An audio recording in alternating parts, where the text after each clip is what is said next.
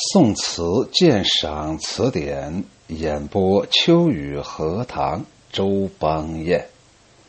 今天呢，我们来做周邦彦的大收官。秋雨荷塘找了几篇文章，读给自己听，也读给大家听。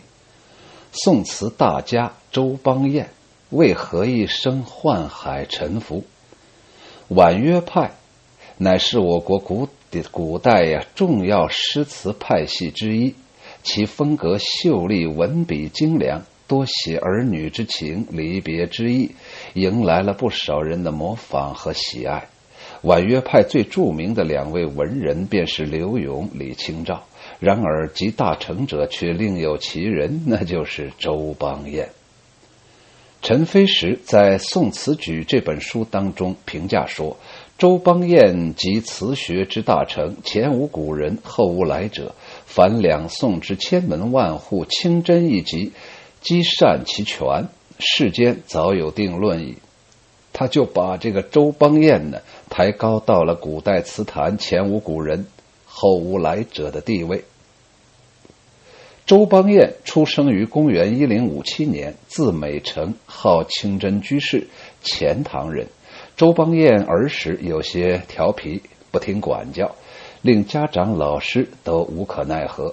不过，周邦彦却很喜欢读书，阅读了许多经典著作，这也为他日后的创作奠定了一个良好的基础。公元一零七八年的时候，周邦彦来到了汴京，当时此处是宋朝的经济、政治、文化中心，有许多知名大师在此居住。周邦彦也因此学习到了更多的知识以及诗词的创作技巧。六年之后，也就是公元一零八四年，周邦彦写了一篇堪称奇作的《汴都赋》。该作品乃是模仿汉赋而成，但却充满了新意，用对话的形式描写汴州的美景，歌颂了皇帝的伟大。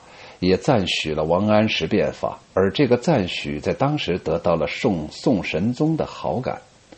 宋神宗啊，在阅读了《汴京赋》之后颇为惊奇，便欣然的召来了周邦彦，与其在正式堂交谈，并让李清晨朗诵该文章。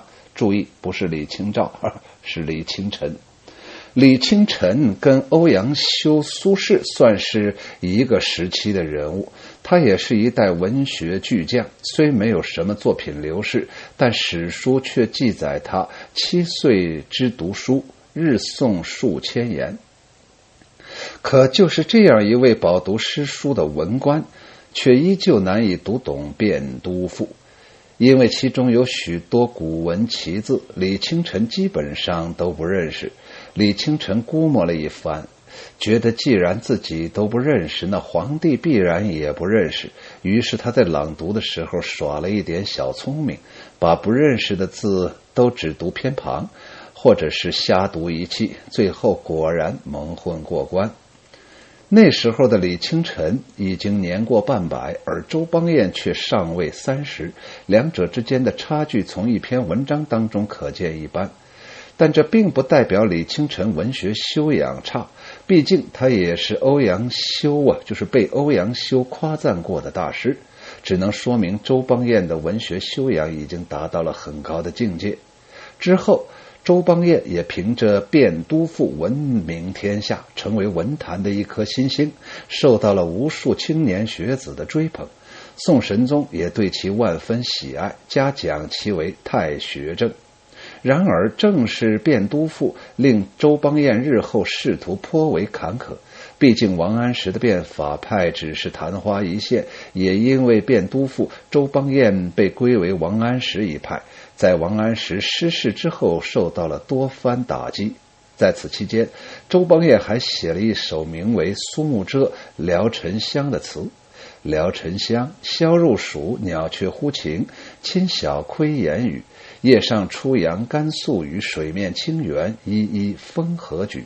故乡遥，何日去？家住吴门，久坐长安旅。五月渔郎相忆否？小骑轻舟，梦入芙蓉浦。全文先是写荷花，之后由荷花引申阐述自己的思乡之情。不过那时的周邦彦却难以回家，因为他正处于事业的上升期，若是贸然离去，定会影响仕途的发展。与此同时，周邦彦也在词中隐隐的透露出了自己的骄傲。毕竟，能一篇文章动京城，绝非凡人所能及之事。后来呀，随着宋神宗的驾鹤西去，周邦彦也被排挤出京城，去地方任职。这对周邦彦无疑是一个巨大的打击，但也有好处，那便是他了解了更多的风土人情，丰富了见识。常言创作呀，来自于生活。周邦彦便用这段生活创作出了如《绕佛阁》《暗沉四脸》这样表达怀才不遇、愤恨不平的佳作。《暗沉四脸》楼观迥出，高应孤馆，青漏江短，雁闻夜久，千声动书慢。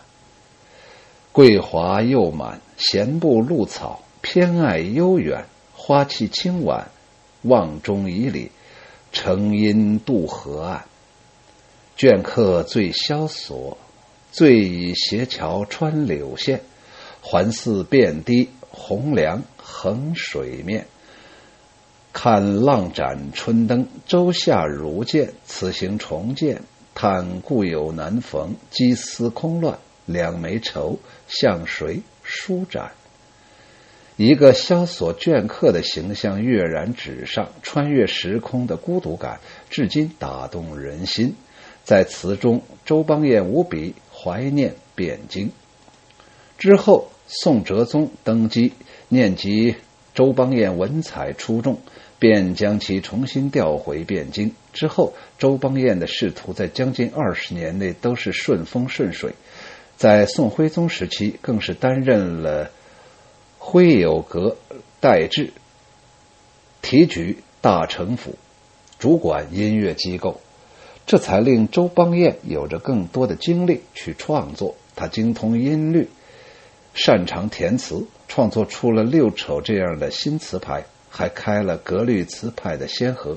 后来呢，蔡京把控朝廷，周邦彦很不满蔡京的为人，不愿和他同流合污。激怒了蔡京，再次被贬走。由于水土不服，周邦彦没过几年便撒手人寰。周邦彦没有看到靖康之耻的发生，所以他的作品也没有南宋文人独特的思念故国之情，不由得让人感慨：这样一个宋词大家，一生却是宦海沉浮。我读完之后啊，我觉得周邦彦这一生啊，还算是很幸运的。你想，毕竟过了那二十年的顺风顺水的生活呀，这在中国文人当中，我觉得少之又少，甚至少的可怜呢。我再读一篇文章：宋词绝顶高手之作，犯了写词大忌，却写出宋词中最可爱的吃货少女。宋词十大高手排来排去，不过就是在苏轼、辛弃疾、刘永、李清照、周邦彦、欧阳修、秦观、晏几道、晏殊、姜夔这十人当中排名次而已。然而历朝历代排法大不相同，但最令人气愤的一点却都是对周邦彦呢那种冷落。在各种排名当中，周邦彦的名次从未跌出过前五。这是世人对其实力的认可。对于这个长相俊俏、个性疏散的词人，王国维先生给的评价是：两宋之间一人而已。被誉为词中老杜的周邦彦，写词格律谨严，语言清丽，在当时他的词就是婉约词的正宗。在北宋，他的影响力不亚于柳永。本期要和大家分享的是周邦彦的一首别具一格之作，名字叫做《诉衷情》。初临杏子落金盘。作为词中老杜，宋词的绝顶高手，这首词却一看就犯了写词的大忌，转成突兀而不自然。初读时，不少人认都认为呀，这不应该是出自周邦彦之手，但细细品读，才发现这是一首颇有意思的绝美之作。寥寥几句，就写出了宋词中最禅的少女。诉衷情，周邦彦。初临杏子落金盘，齿软怕肠酸。可惜半残青子，犹印小唇丹。南陌上落花闲，雨斑斑。不言不语，一段伤春都在眉间。这是一首少女伤春之作，这是一个被写了太多次的题材。伤春的少女无非就是倚栏远眺、含羞看花、拨弄灯花等等意象，但是在周邦彦这首词当中，却写出了一个浅尝清性的吃货少女。她是那么可爱，那么动人，令人眼前一亮。词的上片又用白描的手法写女子尝杏的过程。初临杏子落金盘，刚从林中摘出的杏子，被人用精美的盘子端到了面前。即使清杏，自然是酸的。这一点少女自然也知道。吃软怕尝酸，是他的提前预判。可是他还是忍不住要尝上一尝。可惜半残青子，犹印小唇丹，是品尝之后的结果。他吃了一半，哎，实在是酸的受不了。可那半颗青杏上还是留下了小小的唇印。在这片词中，词人用了三种颜色来叙事：金盘呈青杏，青紫对单纯。颜色的对比让全词生动有趣，而少女被酸了之后的可爱表情，就全交给读者去想象。一个活泼可爱而又充满了好奇心的吃货少女是跃然纸上。词的下片，少女抬头远望南边的路上，那儿落花点点，春雨斑斑，正是一片暮春之景。从少女长杏到暮春之景，中间没有一个字来衔接，导致上下两片看上去全无关系。这是这首词犯的最大的忌讳。为此啊，这首词一出，没有少受什么争议。但这却是全词最妙之处，因为上下片的衔接全在最后一句“不言不语，一段伤春”都在眉间当中。因性的酸，少女必然会皱眉，而此前的春景也令她伤怀不已，眉头紧锁。两种锁眉原因完全不同，后者被前者所掩盖。对外人来说，他不过是因性酸而皱眉，又有谁能懂这其中的少女心思？这才是词人的真意。真正的好词，其实并不一定需要明线的转折，暗线的贯穿往往会起到更好的效果。这首词就是一个典型。所谓不着一字，浑然天成，大概就是这个意思。我又找到了一篇文章啊。是赴宴精工周邦彦，是来自于文学史系列书籍合集《知道点中国文学》，徐亮写的。美成字号清真，二百年来以乐府独步，贵人、学士、世宣、妓女，皆知美成词为可爱。什么叫做世宣呢？这个世宣的宣呢，就是轻浮的意思。比方说，宣子指的是轻薄而耍小聪明的人，那么这个世宣呢，那就非常明确了，指代的就是普通的世子啊。美成词如十三女子玉燕诛仙，正为可以其软媚而少之也。美丽富饶、文化发达的浙江省，曾经是宋词赖以繁荣的重要人才基地。宋代词人有籍贯可考者，大约有七百三十多人，其中浙江籍的竟有二百人之多。周邦彦就是这个庞大的浙江作家群当中高标独秀的人物。周邦彦，公元一零五六年到一一二一年，字美成，号清真居士，钱塘人，就是现在浙江杭州人。出生于一个诗礼簪缨之家，自幼受到了家庭的文化的熏陶，加之聪明勤奋，博涉百家之书，很快成很快成长为财富学善的青年士子。这个善呢，就是赡养的赡呢。这个善其中有一个意思呀，就是充满的意思呀，非常足的意思，非常多的意思呀。那学善呢，那就是学富五车呀。不过，对于奠定他在词坛的重要地位、具有特殊作用的，还是他那从小培养起来的音乐专长。他妙解音律。擅自度曲，是北宋文人当中继柳永之后最杰出的音乐家。博闻多能的主观条件使他具备了争雄于文坛的深厚潜力。作品多写归情，羁旅也有咏物之作，格律谨严，言典丽精，就是言典丽精雅，语言呢典丽精雅，调尤善铺叙。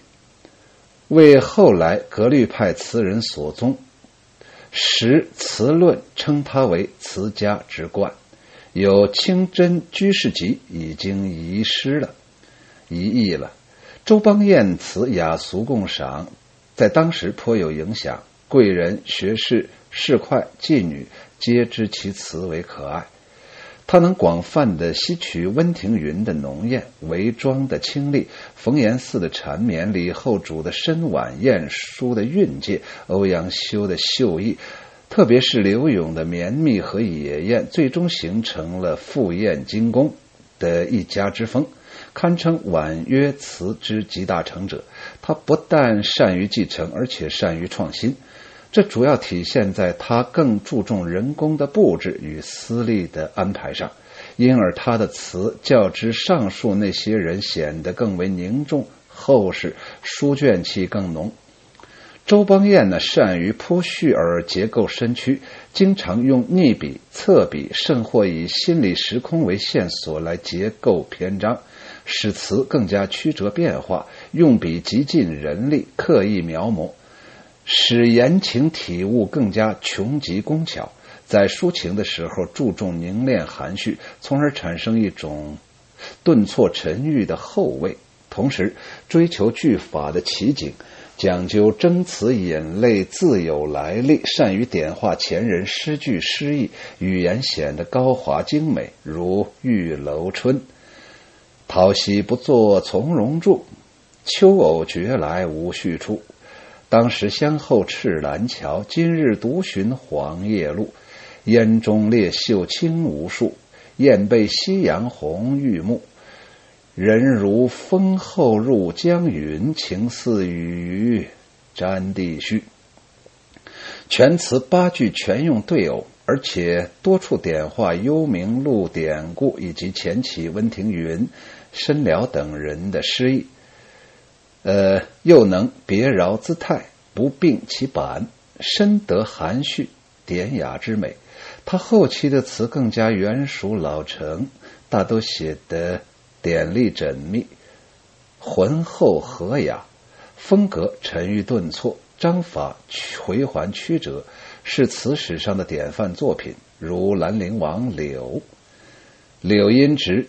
烟里丝丝弄碧，随堤上曾见几番。浮水飘绵送行色，登临望故国。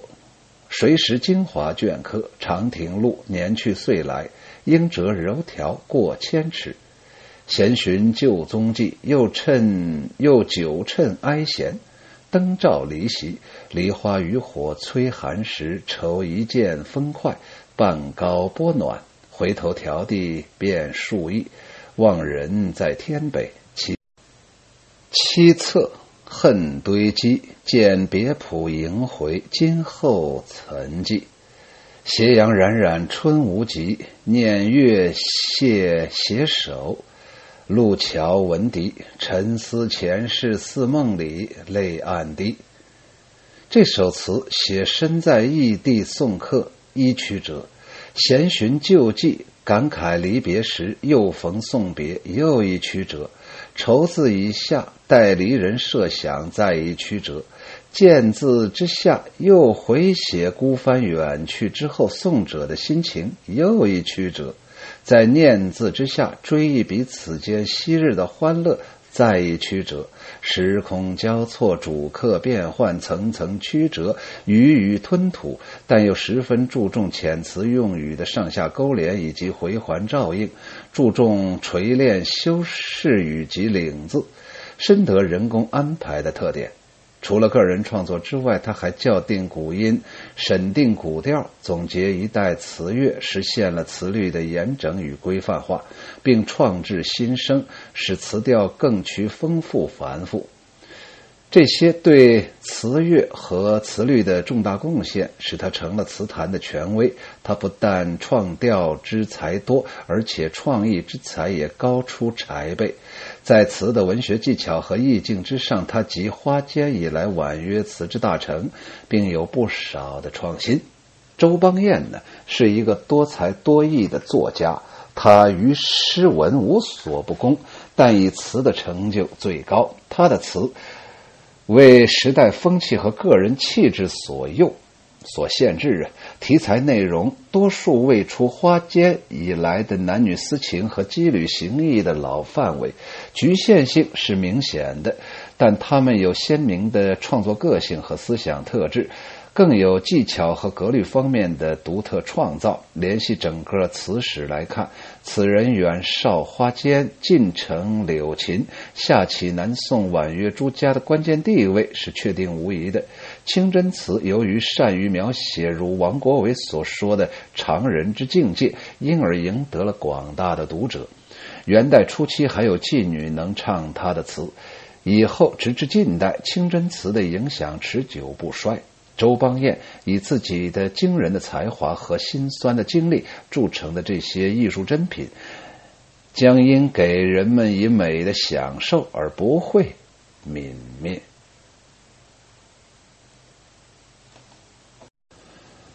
最后再给大家读一篇文章，我们轻松一下。周邦彦偷听宋徽宗和李师师的墙角，诗兴大发，做少年游。李师师啊，可是汴京名妓，是文人雅士公子王孙竞相争夺的对象，在世子官宦当中颇有名声。李师师曾深受宋徽宗的喜爱，并得到了宋朝著名词人周邦彦的垂青。周邦彦是北宋重要的作家，诗词文赋无所不善，很有才华，和李师师很谈得来。有一天呢，周邦彦闲来无事，到李师师处谈诗论琴。丫鬟来报，宋徽宗突然来访。周邦彦想走，在这里遇到大家起飞，太尴尬。丫鬟说走不了了，皇上马上就进屋了。李师师无奈，只能将其先藏于床底下，再见机行事。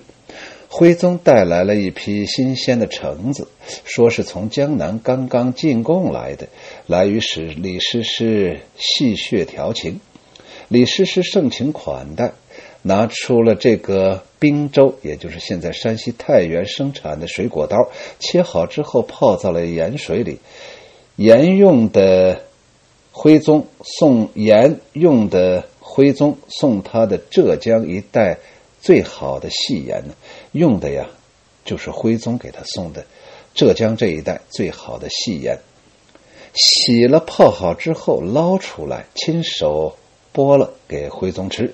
吃完橙子之后，李师师就拿来自己的琴和笙，弹琴、吹笙、奏乐、唱曲儿，陪着让徽宗高兴。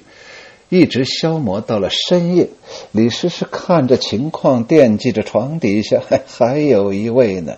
但此时不仅不能赶皇帝走，还得表现出要挽留的意思，于是就开口说：“天气很冷，路上已经没有行人了，要不皇上留这儿住一宿？”徽宗就说：“他本来也没有打算回去。”李师师也不敢得罪皇上，就伺候徽宗就寝。等到这宋徽宗睡着了以后，李师师悄悄的下了床，到床根底下说：“周大人，出来吧，皇上睡了，你赶紧走吧。”周邦彦如果这时候悄悄走了，也就没事了。可他偏不走，执意还要办一件事，让李师师拿纸笔来。李师师真是晕了，为了赶紧让他走，就拿来纸笔。周邦彦写完之后就走了，李师师也没有顾得上看他写的是啥。周邦彦走了之后，是一夜无事。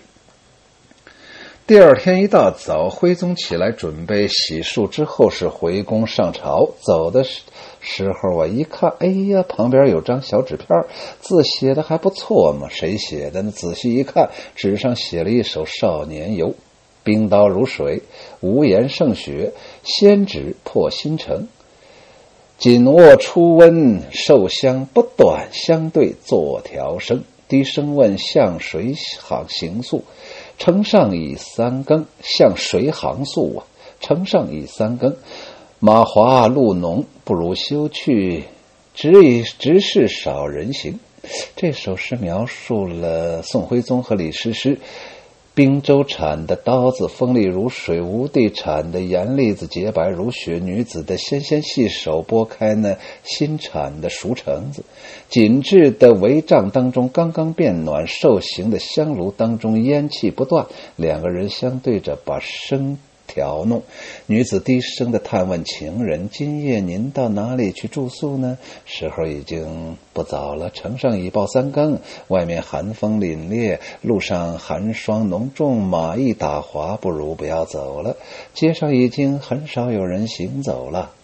这首诗啊，把宋徽宗和李师师这点破事全都讲出来，很不体面。问是谁写的？李师师一看，瞒不住了，就把这事给他说了。宋徽宗大怒，将周邦彦搁置，赶出了京城。后后来，李师师啊，为周邦彦向徽宗求情。唐是宋徽宗啊，看中了他的才华，动了恻隐之心，把他调回京城。因他懂得词律和音乐，又量才录用了周邦彦，担任了大圣府的乐正，专门管理皇宫乐团。哎，对周邦彦呢，简直是依依不舍，但又不得不舍。感谢各位朋友跟我一路辛苦走来，再见。